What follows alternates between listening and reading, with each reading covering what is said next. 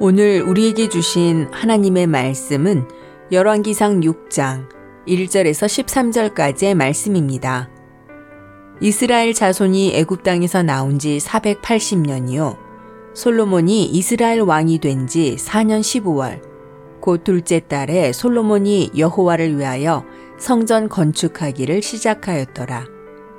솔로몬 왕이 여호와를 위하여 건축한 성전은 길이가 60 규빗이요 너비가 20규빗이요 높이가 30규빗이며 성전의 성소 앞 주랑의 길이는 성전의 너비와 같이 20규빗이요 그 너비는 성전 앞에서부터 10규빗이며 성전을 위하여 창틀 있는 붙박이 창문을 내고 또 성전의 벽 곧 성소와 지성소의 벽에 연접하여 돌아가며 다락들을 건축하되 다락마다 돌아가며 골방들을 만들었으니 하층 다락의 너비는 다섯 규빗이요.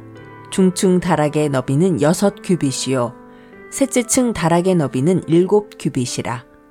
성전의 벽 바깥으로 돌아가며 턱을 내어 골방 들보들로 성전의 벽에 박히지 아니하게 하였으며 이 성전은 건축할 때에 돌을 그 뜨는 곳에서 다듬고 가져다가 건축하였으므로 건축하는 동안에 성전 속에서는 방망이나 도끼나 모든 철 연장 소리가 들리지 아니하였으며 중층 골방의 문은 성전 오른쪽에 있는데 나사 모양 층계로 말미암아 하층에서 중층에 오르고 중층에서 셋째 층에 오르게 하였더라. 성전의 건축을 마치니라. 그 성전은 백향목 석가래와 널판으로 덮었고 또 온 성전으로 돌아가며 높이가 다섯 규빗 되는 다락방을 건축하되 백향목 들보로 성전에 연접하게 하였더라.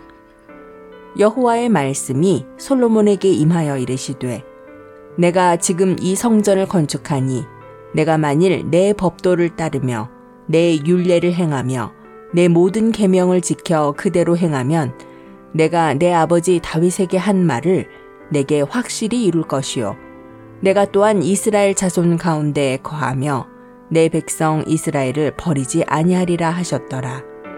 아멘.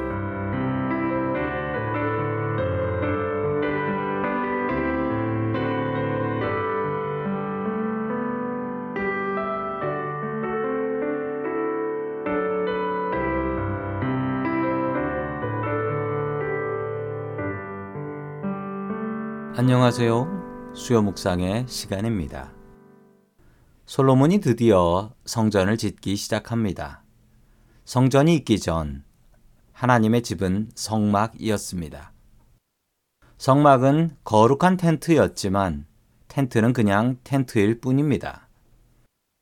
하나님께서는 출애굽기에서 이스라엘 백성들에게 성막을 만들라고 지시하셨습니다.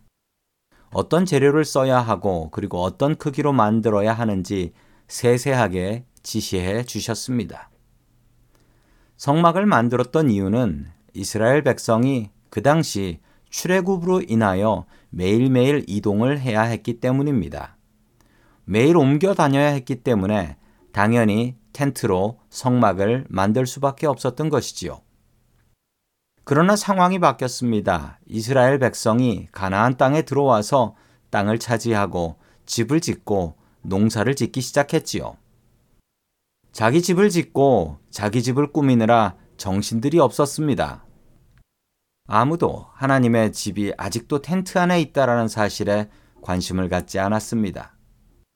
하나님께서 직접 텐트에 사시겠다고 직접 지시한 것이기 때문에 오히려 하나님의 말씀에 순종하는 것이라는 변명을 둘러댔지요. 오직 다윗만이 하나님의 마음을 읽었습니다. 하나님께서 집 지어 달라고 하지는 않으셨지만 하나님의 집이 당연히 필요하다는 것을 다윗은 알고 있었던 것입니다. 그래서 다윗을 하나님과 마음이 합한 자라고 부르는 것입니다.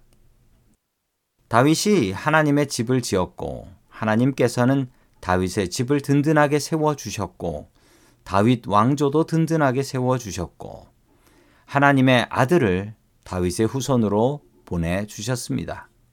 모두가 자기의 집을 세우는 데만 바빴지만 다윗은 하나님의 집을 세우기에 힘썼습니다. 하나님의 마음을 헤아리는 사람이 되십시오. 하나님께서는 우리들에게 무엇이 필요하다, 무엇을 해달라 라고 말씀하시는 분은 아니십니다. 그러나 우리가 분명히 하나님과 하나님의 나라와 하나님의 교회를 위해서 할 수 있는 일들이 있습니다. 우리에게 필요한 헌신이 있는 것이지요. 하나님의 마음을 헤아리는 사람이 되십시오. 다윗이 그랬던 것처럼 하나님께서 어떤 마음을 갖고 계신지, 내가 하나님을 위해서 무엇을 해야 할지 생각해 보세요. 분명히 알 수 있습니다. 하나님께서는 오늘 나에게 무엇을 원하실까요? 내가 무엇을 하기를 원하고 계실까요? 내가 하나님께 무엇을 해드려야 할까요? 다윗처럼 하나님의 마음을 헤아리는 사람이 되십시오. 하나님과 마음을 합한 사람이 되십시오. 하나님을 위해서 일하는 사람이 되십시오. 그리고 다윗과 같은 복받은 사람이 될 수 있기를 주님의 이름으로 간절히 축원합니다.